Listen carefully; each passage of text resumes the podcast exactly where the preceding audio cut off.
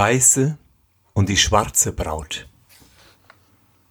Eine Frau ging mit ihrer Tochter und Stieftochter über Feld Futter zu schneiden. Da kam der liebe Gott als ein armer Mann zu ihnen gegangen und fragte, Wo führt der Weg ins Dorf? Wenn ihr ihn wissen wollt, sprach die Mutter, so sucht ihn selber. Und die Tochter setzte hinzu, Habt ihr Sorge, dass ihr ihn nicht findet? So nehmt euch einen Wegweiser mit. Die Stieftochter aber sprach, Armer Mann, ich will dich führen, komm mit mir. Da zürnte der liebe Gott über die Mutter und Tochter, wendete ihnen den Rücken zu und verwünschte sie, dass sie sollten schwarz werden wie die Nacht und hässlich wie die Sünde. Der armen Stieftochter aber war Gott gnädig und ging mit ihr. Und als sie nahe am Dorf waren, sprach er einen Segen über sie und sagte, Wähle dir drei Sachen aus, die will ich dir gewähren. Da sprach das Mädchen, Ich möchte gern so schön und rein werden wie die Sonne. Alsbald war sie weiß und schön wie der Tag. Dann möchte ich einen Geldbeutel haben, der nie leer würde. Den gab ihr der liebe Gott auch. Sprach aber, Vergiss das Beste nicht. Sagte sie, Ich wünsche mir zum dritten das ewige Himmelreich nach meinem Tode. Das ward ihr auch gewährt, und also schied der liebe Gott von ihr.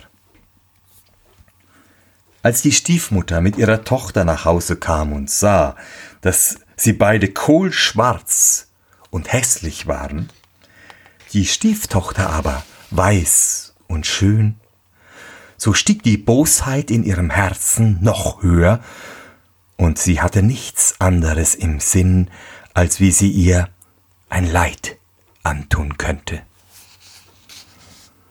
Die Stieftochter aber hatte einen Bruder namens Reginer, den liebte sie sehr und erzählte ihm alles, was geschehen war. Nun sprach Reginer einmal zu ihr Liebe Schwester, ich will dich abmalen, damit ich dich beständig vor Augen sehe, denn meine Liebe zu dir ist so groß, dass ich dich immer anblicken möchte.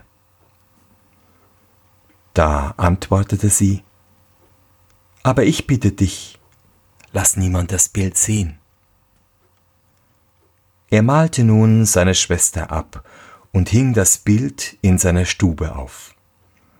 Er wohnte aber in des Königs Schloss, weil er bei ihm Kutscher war. Alle Tage ging er davor stehen und dankte Gott für das Glück seiner lieben Schwester. Nun war aber gerade dem König, bei dem der diente, seine Gemahlin verstorben, die so schön gewesen war, dass man keine finden konnte, die ihr gliche, und der König war darüber in tiefer Trauer. Die Hofdiener bemerkten aber, dass der Kutscher täglich vor dem schönen Bilde stand, missgönnten's ihm und meldeten es dem König. Da ließ dieser das Bild vor sich bringen, und als er sah, dass es in allem seiner verstorbenen Frau glich, nur noch schöner war, so verliebte er sich sterblich hinein. Er ließ den Kutscher vor sich kommen und fragte, wen das Bild vorstellte. Der Kutscher sagte, es wäre seine Schwester. So entschloss sich der König, keine andere als diese zur Gemahlin zu nehmen, gab ihm Wagen und Pferde und prächtige Goldkleider und schickte ihn fort, seine erwählte Braut abzuholen. Wie Regina mit der Botschaft ankam, freute sich seine Schwester. Allein die Schwarze war eifersüchtig über das Glück, ärgerte sich über alle Maßen und sprach zu ihrer Mutter Was helfen nun all eure Künste, die ihr mir ein solches Glück doch nicht verschaffen könnt? Sei still, sagte die Alte, ich will dir's schon zuwenden. Und durch ihre Hexenkünste trübte sie dem Kutscher die Augen, dass er halb blind war, und der Weißen verstopfte sie die Ohren, dass sie halb taub war. Darauf stiegen sie in den Wagen. Erst die Braut in den herrlichen königlichen Kleidern, dann die Stiefmutter mit ihrer Tochter, und Regina saß auf dem Bock, um sie zu fahren.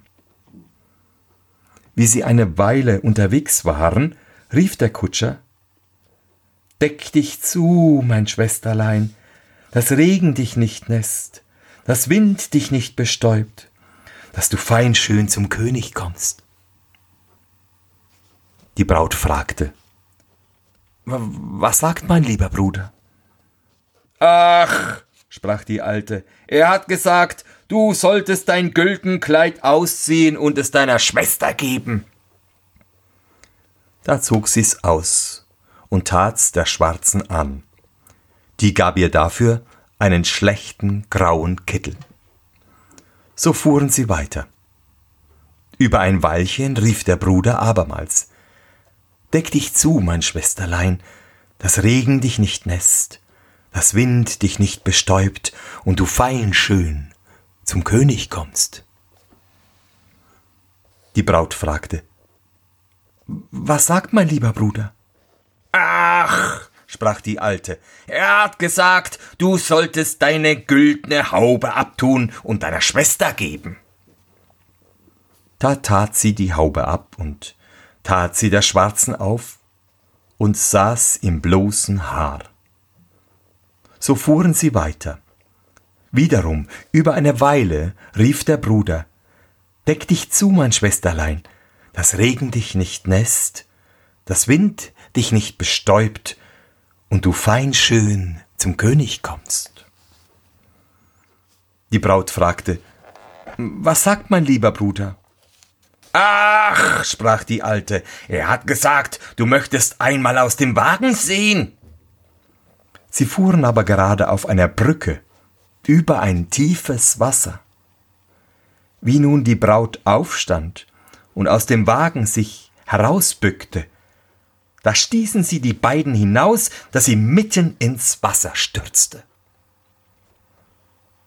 Als sie versunken war, in demselben Augenblick stieg eine schneeweiße Ente aus dem Wasserspiegel hervor und schwamm den Fluss hinab.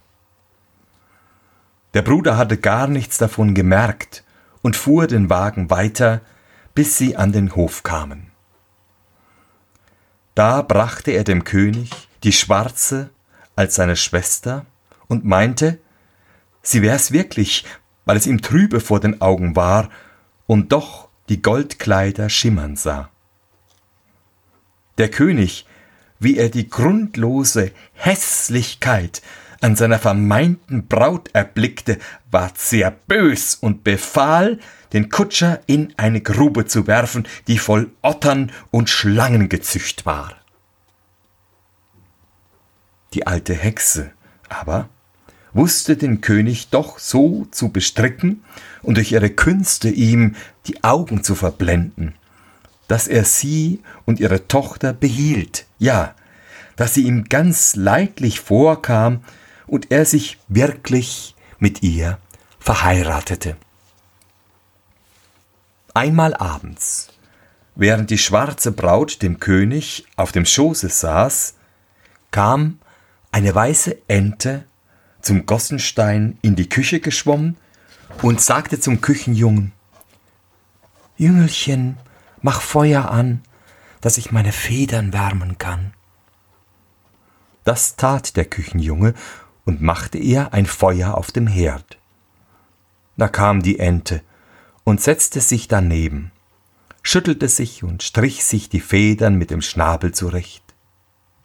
Während sie so saß und sich wohltat, fragte sie, Was macht mein Bruder Regimer? Der Küchenjunge antwortete. Liegt in der Grube gefangen, bei Ottern und bei Schlangen. fragte sie weiter.